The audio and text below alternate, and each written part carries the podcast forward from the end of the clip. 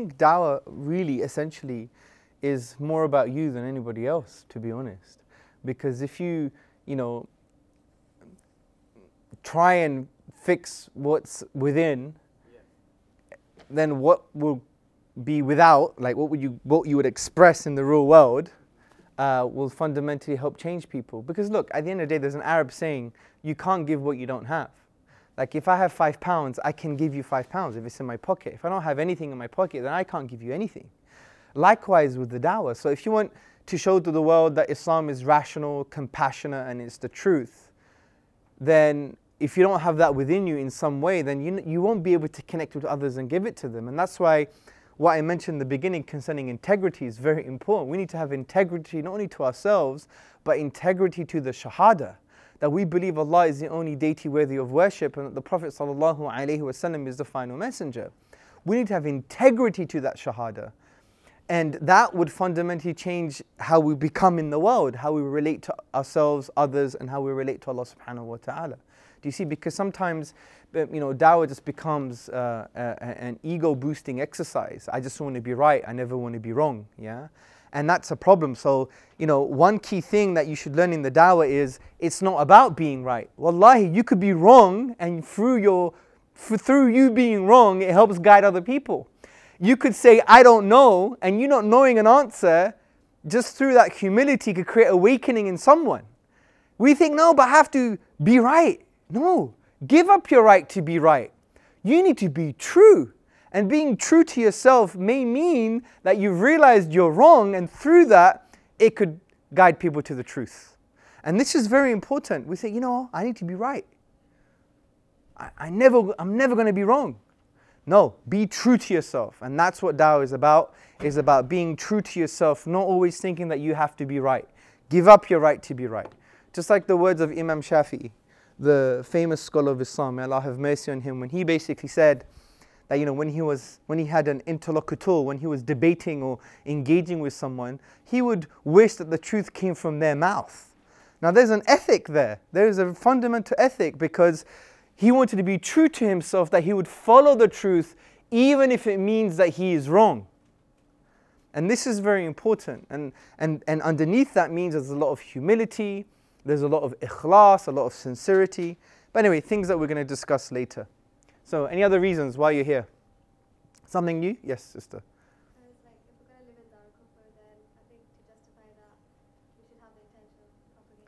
If we're going to live in Darul Kufr. you know what? I, I have to take you up on that, yeah? So, I, I don't follow those medieval constructs, okay? Because uh, those medieval constructs are unhelpful yeah. So I, I give you an example. Yeah. So you could disagree with me. Now, uh, the idea of Dar al-Kufr is a very interesting medieval concept, okay, and it came from our tradition. But can you apply that concept in Britain? I don't think so. I think there's a we need a different narrative. I would say it's like we're citizens, yani. If you don't see yourself as a citizen, if you don't see yourself that this is your qawm, then forget it, you're not going to give dawah because you're going against, fundamentally against the ethic of the Anbiya. Because what did the Prophet say? Ya qawmi, oh my people, yeah? If you don't have that perspective, you're never to give dawah to people properly because dawah fundamentally is an expression of muhabba, is an expression of love. Because the Prophet ﷺ said in a hadith that is sahih, it's authentic. And it's not the hadith found in the Arba'in of An-Nawawi, it's in Bukhari, in Tarikh al-Kabir. And the Prophet said, love for linnas, love for humanity, what you love for yourself. And if you love Allah and His Messenger, then you should give that love to other people. Now if you have the mindset, this is dawr kufr, yeah, and you follow all the kind of medieval constructs related to that, how on earth are you going to give people dawah? I mean, your psychology is going to be fundamentally wrong. Fundamentally wrong. I'm not saying medieval scholars are wrong. I, I, don't follow this pro-modernist trend in Islam. No, I'm a traditionalist. Yeah, Quran, Sunnah, the madhahib. I follow this absolutely, but you need to follow it and progress with it with changing moral and legal variables and contextual variables. Our ulama always did this. Why do we have ulama at each century that we respect? Because that's what they did. They took the Quran and Sunnah within the usul and framework and they applied it in their context. So you have to be very careful, sister, when you know, and I'm not trying to, don't want to use you as a lamb to the slaughter, yeah? But I'm just saying, generally speaking, we have to be very careful the way we articulate ourselves.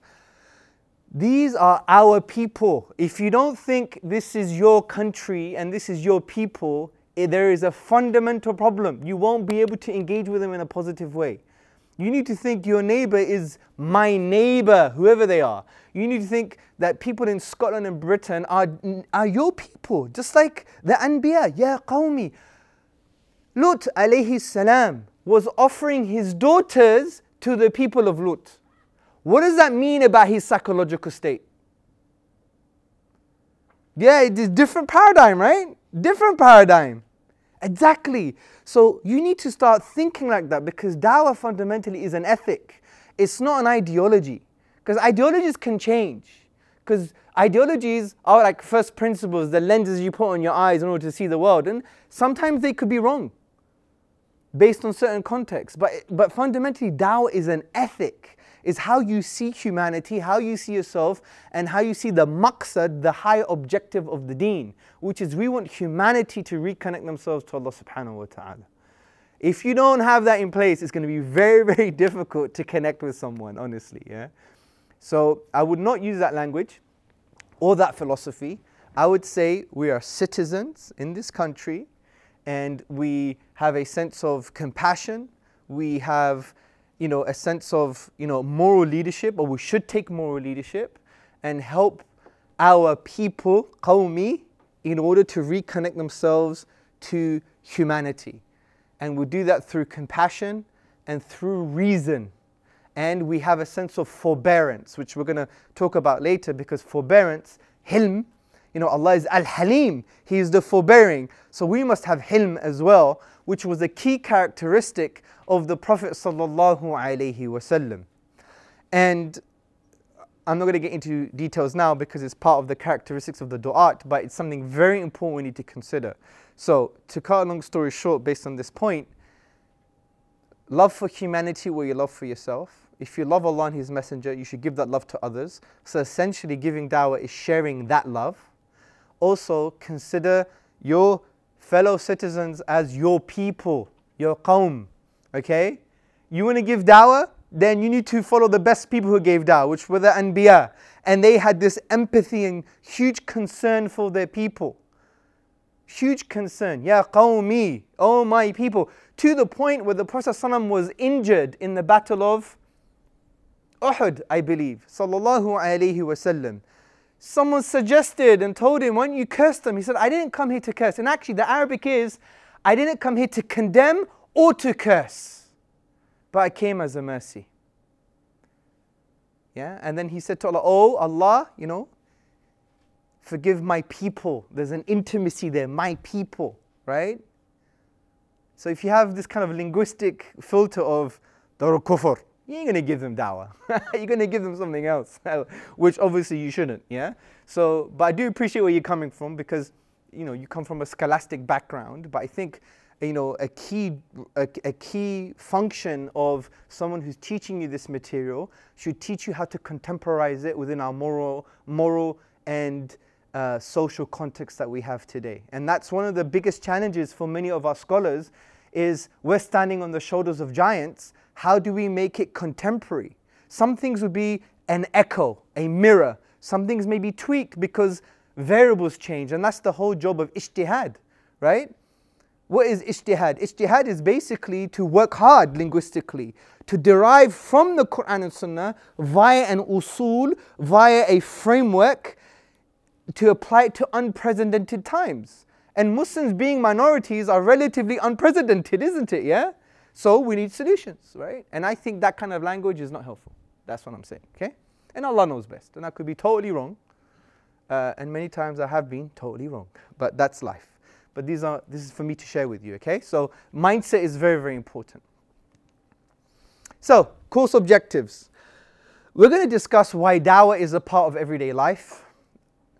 We're going to hopefully try to instill some sense of sincerity and motivation to give dawah, give the kind of confidence to talk to anyone about Islam, and give an effective map on how to give dawah. Now, please bear in mind, this is like a level one type of course. So we're not going to go too deep into the kind of philosophical discussions at this stage. Yes, there'll be some of it going on, but not on a kind of, you know, level where we're splitting the philosophical hair. Uh, and, you know, we're not saying that this course is the only way you should give dawah. There are many ways of giving dawah. We're not claiming there's one way, it's my way or the highway. No, this should be part of your tool set, okay? And it may not even work for you, okay? So take what's useful, disregard what's useless, and then add what is your own. And those were the words of Bruce Lee when he was talking about martial arts, yeah? But it's, but it's so true. It, even with things like this, with experiences and learning how to give dawah, you know, sometimes I do it this way, it will work for me, that's useless for me, so I'll disregard it and add what's my own and it becomes part of me, you know, and that's very important for us to consider.